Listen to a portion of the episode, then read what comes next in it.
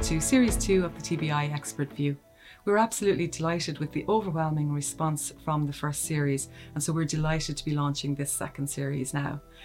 Um, we're going to have lots of uh, exciting topics uh, and subjects to discuss uh, this time round, obviously with you, our clients, and also with our partners, with external industry uh, experts, and obviously our own internal experts.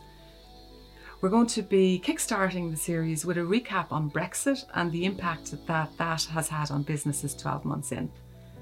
Other topics that we'll be discussing include SAF-T and EU future plans, also uh, e invoicing and how businesses need to be preparing for that. We'll also have an interesting discussion on global payments optimization and how clients can eliminate late payments to tax offices and also minimise their fees associated with that. If you'd like to be involved in this series or if you have ideas for uh, topics that you would like us to discuss, we'd be absolutely delighted to hear from you and you can contact us on the link below. But for now, let's get straight into episode one. Thanks, everyone. Thank you for listening to the TBI Expert View.